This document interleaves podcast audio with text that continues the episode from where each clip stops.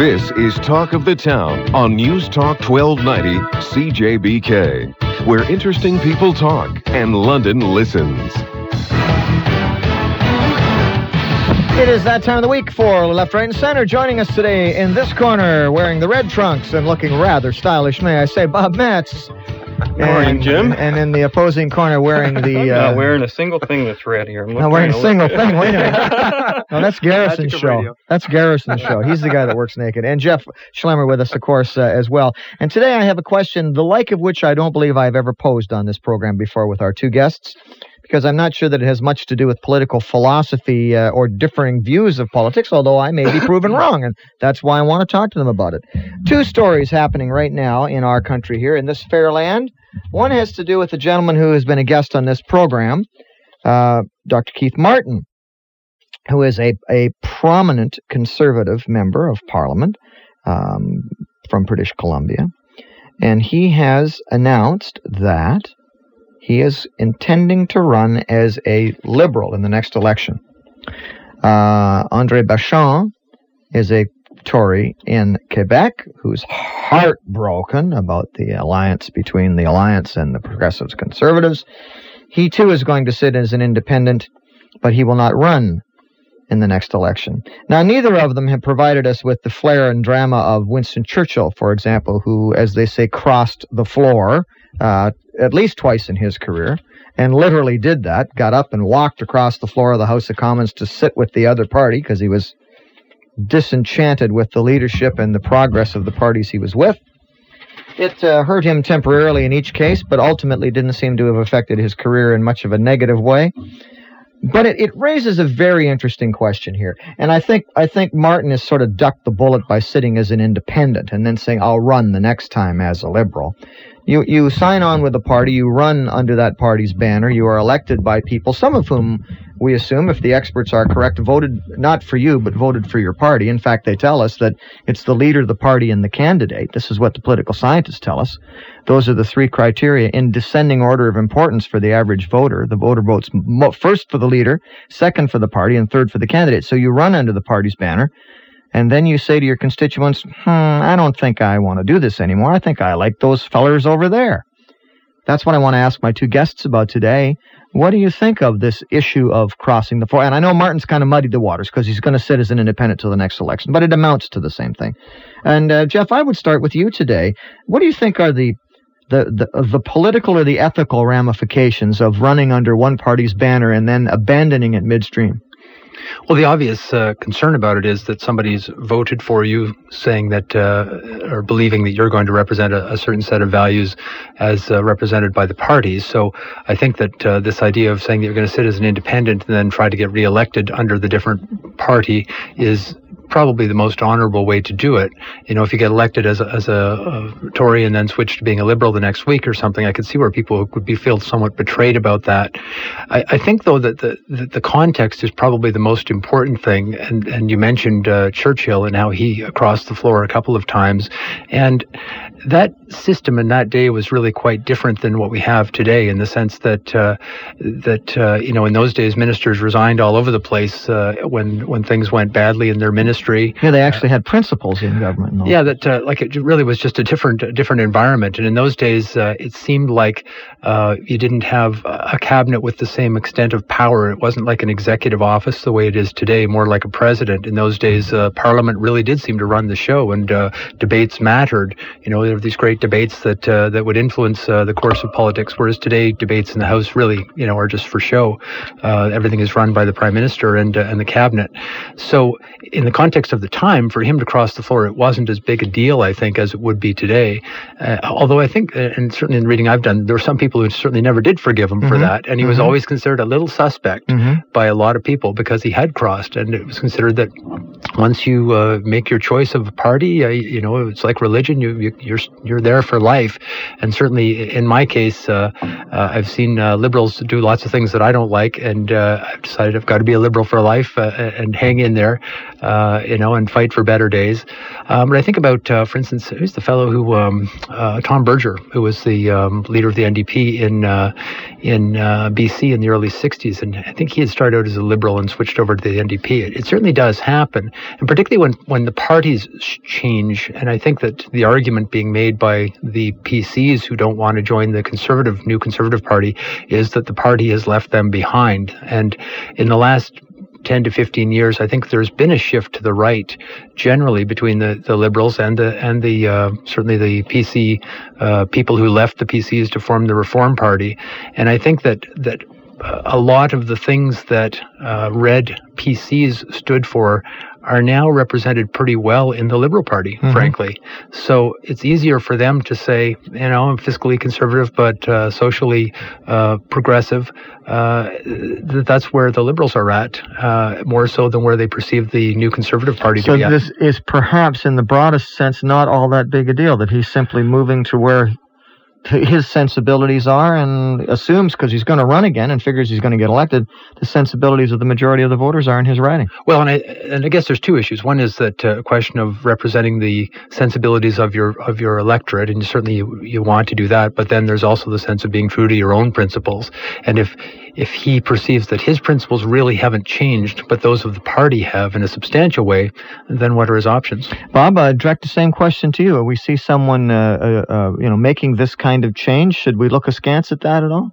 Um, not really, and certainly this is not a time at which to be surprised by it, considering the major shuffle that's going on, not not amongst uh, candidates and politicians themselves, but amongst political party mm-hmm. realignments. Mm-hmm. So to me, the issue is not so much to do with who's abandoning whom, or that is the issue. Who's abandoning whom? Like who's moving? Is the party moving over, or is the is the candidate moving over? The candidate may be standing still. Mm-hmm. In terms of what he represented to his constituents, what he believes in, but because his party moved, he's under an obligation to move. Then I would think. Would we be better uh, off if more of them did? Perhaps. I, I was just going to say that from the voter's point of view, when you see someone crossing the floor in a situation, in any situation, I think that's a wake up call. Take a look. Take a second look at the party they're leaving. Take a second look at the party they're going to. Mm-hmm. And take a second look at the candidate because that'll tell you tomes of information. Um, but beyond that, I don't consider it necessarily good or bad. I, I, think Jeff pretty well covered most of the points there, uh, except for his lifelong allegiance to the liberals there. Um, well, was, since, since a work in progress. Yeah. Well, since he came over from the communists and joined the liberals. Well, I'll tell you right now, uh, I could tell you, know, even though I'm a founding member of the Freedom Party, if it went off on some direction that I didn't agree with, I'd be crossing the floor if there was a better party mm-hmm. right there and then. I'm. I'm sorry, that's not where my allegiance well, is. It's, it's, interesting how parties can change, and uh, you know, I I don't know. Before I got involved in this, I had the sense that parties were fixed items. Uh, it was like Eaton's; they'll always be with us. You know, there's no question about it. But but change is just so profound and constant uh, that I remember. Uh, well, I don't remember, but I've read that uh, you know, uh, a hundred years ago there was a strong liberal party in the, in the United Kingdom. Mm-hmm. It's just gone, vanished. Mm-hmm. You know uh, that uh, things change all the time, institutions change, and you know I suppose one could argue that if somebody feels that they can't move with the organization because the organization's changing in ways that that they, their scruples don't permit, that it's the honorable thing to do to say I just can't follow along. Now tactically, I suppose one could argue the, the contrary, which is that if the red Tories all bail out of the new Conservative Party, then they take away any chance for it to become a moderate uh, right, party of the right. Uh, so, in some respects, uh, if you don't like the new Conservative Party because you think it's going to be too right wing, well, maybe you need to stick around and try and influence it at policy conventions to the left. Let's remind our listeners that you're more than welcome to join us in this discussion. Uh, 643 1290 is the telephone number if you're a Rogers a cellular customer, it's a star 1290. That's a free call too. Even if we uh, have to put you on hold for a moment or two, you won't pay a penny for that. We'll pick up the charge. So 643-1290, star 1290 in the Rogers AT&T cellular network. If you'd like to join our discussion today with Bob Metz and Jeff Schlemmer. Well, I want to, Jeff, I want to ask you the same thing I asked Bob a minute ago. Do you think we would be better off if we had more people on matters of principle crossing the floor? Do you think it might open our political system up a little bit? I mean, I think of situations where liberals were put up against the wall and the prime minister ordered them to do such and so and they couldn't do it and many of them stayed, or some of them stayed home, for example, abstained from the vote, didn't show up in the House and so on. Would it not perhaps been a little more morally honest had they simply said, I, am I'm, I'm not going to put up with this. I'm not going to take direction that I do not believe in from this gentleman who I do, do not support. Uh, I'm going elsewhere. uh, in some respects, I think it would certainly be more. Um, uh, more interesting and probably more tolerable for us as voters if we thought that MPs, you know, had a set of principles that they're going to stick to no matter what. From the standpoint of the parties, I could see that they would consider it much, uh, much more difficult to keep all their ducks in a row if uh, if people are free to bolt off in whatever direction they want uh, at different times. And and it's sort of like herding cats, you know, that if you're trying to keep all your MPs voting the way you want them to vote, uh, and they, they feel free to cross the floor and that kind of stuff, that it could be harder. At the end of the day, I don't know whether we have a better government uh, where we where we ram them along in a party discipline and say you've got to be doing it this way, and if you don't, you're a disloyal traitor. Uh, whether that gets us going in a direction that it would be hard to achieve otherwise. If if we were heading off in all directions, would we stay static? Would be hard to ram through uh, uh, controversial initiatives. Um, it's hard to say is uh, ultimately which would be pragmatically more useful, but I think it would certainly be it would be perceived better by the electorate if they thought again that MPs were not doing things that they didn't want to do, that they were being forced to hold their nose on issues. If it was that they could simply vote the way they thought they ought to vote, then electing a particular person, voting for the man or woman, would take on a new significance.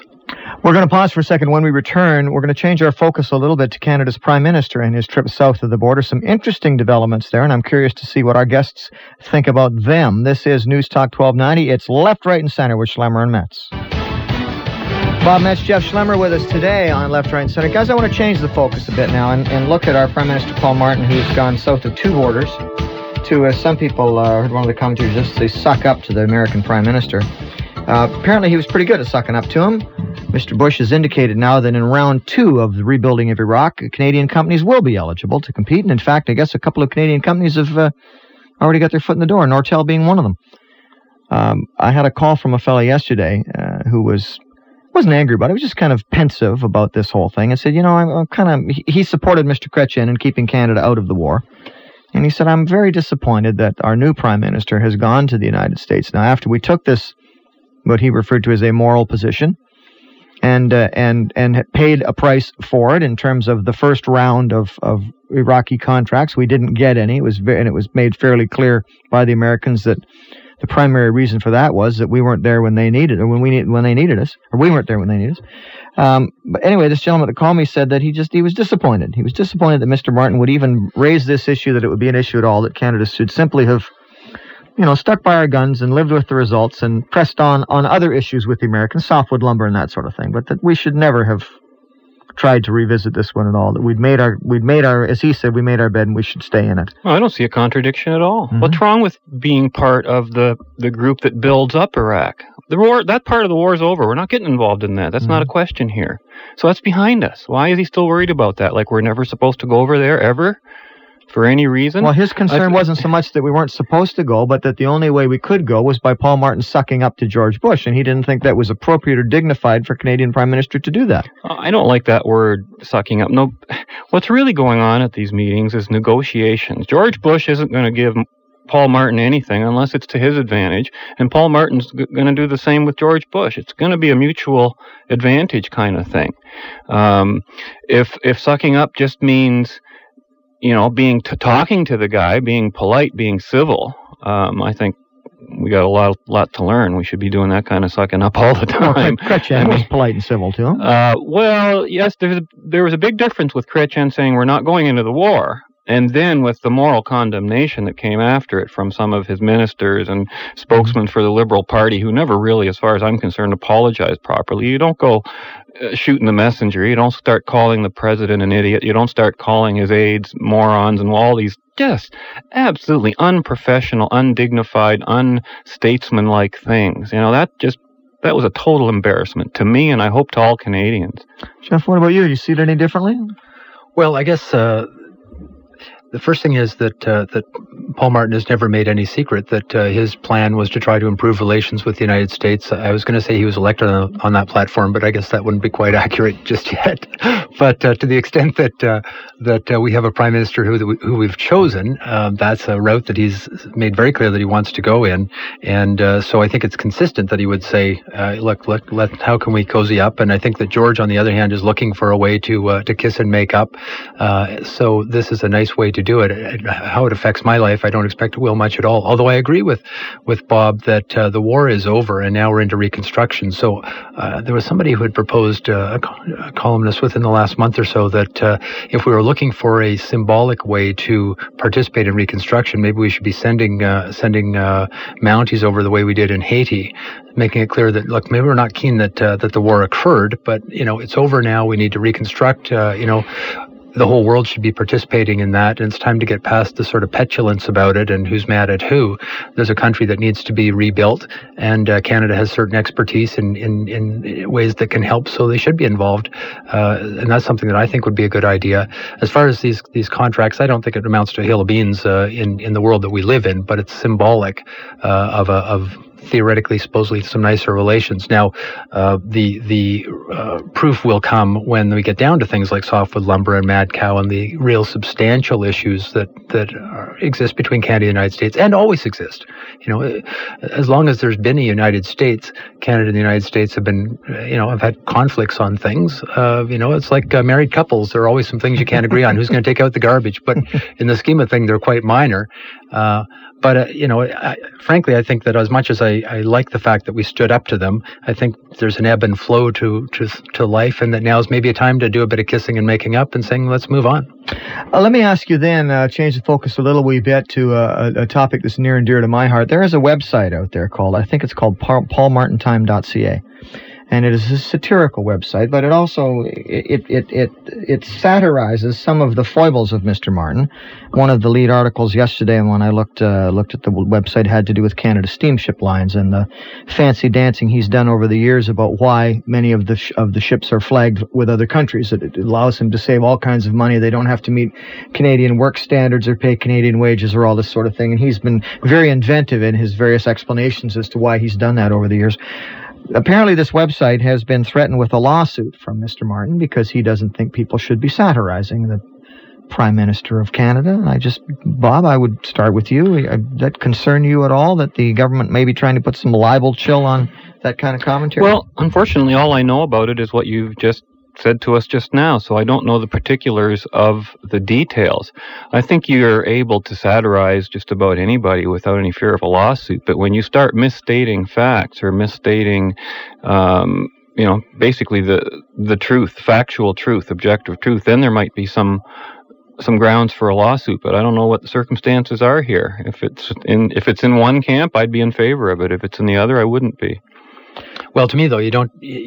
Libel chill is is a real problem uh, in the world today, and getting worse. You know that libel lawsuits are so expensive that uh, regardless of whether or not the person's got a leg to stand on in saying that they've been libeled, they can deep pockets you, you know, to death. And uh, to me, one of the things that, that Mr. Martin needs to know, and I think he, I'm sure he does know, is that when you're in the big chair, you got to take some hits. You know, you got to thicken up that skin and have the rhino hide and let people say what they want to say, uh, particularly in websites and things like that. Like there's going to be a huge amount of diversity of opinion about him. Uh, and, well, opinion's one thing. Like I said, if what, what, what if it's a misstatement of fact? Would well, you still would you still support the right of that misstatement of fact to go well, on without any, without any recourse, even if it was about you? It's so subjective. You know, at the end of the day, one person's fact is another person's opinion. Uh, yeah, oh, I don't if, think if so. If there's a website that says that Paul Martin's a mass murderer, then yeah, that somebody ought to do something about that because it's hateful. But if somebody says that, well, see, I would disagree. Right mm-hmm. there, that's a good good example. Mm-hmm. Why? I'd, I'd say if you well, you know, it's like say, say say somebody said he's a child molester, okay, and and the guy's definition of child molester is that he spanked his kid once or something like that, right? But if he says that Paul Martin molested X child on X such and such a date. That's an objective fact. That's something that I think is suable. The other one's still an opinion. If somebody says you are a mass murderer, that's well, a, it sounds a fact. Well, I've actually seen people call uh, liberals that for allowing abortion in the country. I've seen. I mean, people use those very words, and if you actually that's still an opinion until because because what's, what's the, the question slope. that that's is, what I mean. I don't think so. I think the line's clear. What's the most the, the, most powerful question begged when you say something about somebody that's that extreme? Like if you say somebody's a killer, first question on my mind is who did he kill and when. And if you can't answer that question, well then there's, no, but then there's no you, fact. Well, it. are you like should you be sued then if well, you can't answer that question? Not really. Uh, well, th- there is already I mean, what a tremendous some, social consequence. But what if somebody that? were you to know, say, put a, set up a website and say that all members of the Freedom Party are child molesters? You don't tell me that you'd, you'd accept that. You wouldn't think that was a. You wouldn't roll with that punch. Well, there's a lot of depends on what they say. I'll tell you right now. There's there are sites up there that are alleging that we're racist. Mm-hmm. I'm not going after them because it's when you read the stuff, they're they're picking on policies that we do have that Mhm. they believe constitute racism. Ironically, because we don't believe in laws based on race, and they do because they think you have to help the other races out, right? So that's their definition of racism. So, but now if they said that I specifically did X against a person of a specific race, that to me is a suable thing. And I think when you get into politics, that's one of the reasons too that in the House they allow um, the members of the House to get away with so much, you know, all the screaming and hollering and swearing and, and accusations, and they're rather uh, exempt from, It was privilege. Yeah, the- yeah, what house. you call it House privilege, Step outside and say that. Right. And uh, I, I, you know, maybe I'm stretching the line a little further than most people would, but I think there is a line there, and I, and I think you know maybe I'm using a few extreme examples, but, but I do think there's a difference between opinion and a statement of fact. I guess the other tactical question is whether it's wise for him to go after, uh, uh, uh, you know, are using a hammer to swat a fly? Um, because I think that the NDP right now are trying to create an image or, or foster an image of Paul Martin as being a fat cat, rich elite guy who flies around in corporate jets. And if they can add to that and he can't take a joke, uh, it just doesn't help Well, his image. I think it's better for him to appear presidential or whatever. Well, one you of the it. things he's complaining about is, is the supposedly the theft of intellectual property because the masthead of the satirical one is similar to the masthead that's a of, copyright of, issue. of his. but, uh, But you know, again, to me, Frank if he was really does that all the suing, if he's really suing for libel or slander, remember this works the other way. The first question I ask myself is, "Oh, what are they saying that's true?" Mhm. Mhm. you know, that's the Well, first thing you start thinking And about. do you, do you People give are prominence to it by, by raising it as an issue? Like if, Yeah. if he hadn't done this, would anybody have ever heard of this that's website? probably the the case. the yeah. But uh, you look at uh, at Frank Magazine, for instance. You know, Mhm. they've been a, fl- a thorn in the side. I would I would hate to think of uh, a politician going after them because it, the politician always ends up looking peevish to me. It's like, look, at it's political satire. You're in the public eye. Uh, you know, people are going to say things about you, and some of it's going to be done in the form of humor. Uh, to me, get a life. You know, and realize that it, say when you're in the big chair, you're going to take some take some hits. It's part of the game. Should would the Canadian people be speaking out and telling him that? My great fear is, and people think I'm silly about this, but there is so much precedent for it in history that it's absolutely frightening. My big fear is the day comes when they knock on my door or any other commentator Well, and say, right. "You better stop saying I that, know. or else." That's a, right. a They very a legitimate lawsuit. fear, and that's why I like to stretch the line as far as I can, where you know where you really know. But it's amazing to me how many people think that's just silly. Just, oh, that would never happen in Canada. Well, I'll tell you right now where it's happening. It's happening at City Hall, where uh, I don't know how many articles I've read in the uh, Free Press about city managers, and there's only like four of them, and yet nobody's. They're, they're all too afraid to name names. We've never heard so and so is accused of doing such and such. Mhm. Right now, people are afraid to publish that. People know names, people have stories, but they're afraid to publish them because they're afraid they're going to get sued for libel.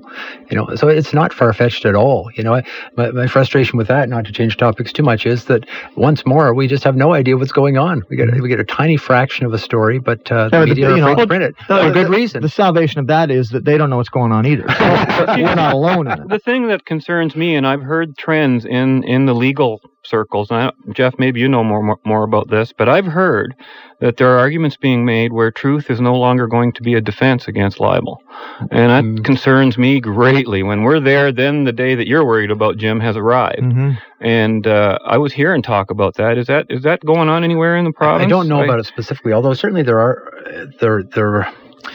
The, the main threat, I think, of libel suits right now is they're just so expensive. You know, we call it the sport of kings. You know, that you can afford to sue for libel if you're a Reichmann, Yeah, I but like you can't afford to sue for libel if you're you or me. hmm Uh, and uh, and most uh, media organizations just don't feel like being uh, being hit for libel on a case that's that's not rock solid. You've got the Globe and Mail being sued by Mike Harris right now over Ipperwash, for instance. Uh, now, in their case, I think it'll help them sue papers at the end of the day. But uh, again, that a decision's been made by the media outlets in London that they just don't want a lawsuit by an individual of these city managers. So we always hear about quote city managers. We never hear who did what. And the, you know, the sad the sad thing is people don't understand why they're not getting that information either. Because the, I don't think many people believe that that libel chill actually exists. It ha- I've spoken about it on the radio. It certainly It happens sure here does on exist. radio. Sure does exist. Yeah. Yeah. And so that's to me why why you've got to be very careful about a satiric website, uh, you know, that is clearly poking fun at a guy over things that that the authors are very unhappy about, no doubt. But at the end of the day, you've got a logo that's a takeoff of a logo. It's it's just like a political cartoon, really, where a political cartoon exaggerates the features of the person's Mhm. face. Uh, again, that their political cartoon exaggerates or makes fun of his logo. To me, it's just like get a life. Gentlemen, thank you both. Appreciate you enriching our lives today. Uh, Bob Metz, Jeff Schlemmer with us on Left, Right, and Center, and we'll see them again next week.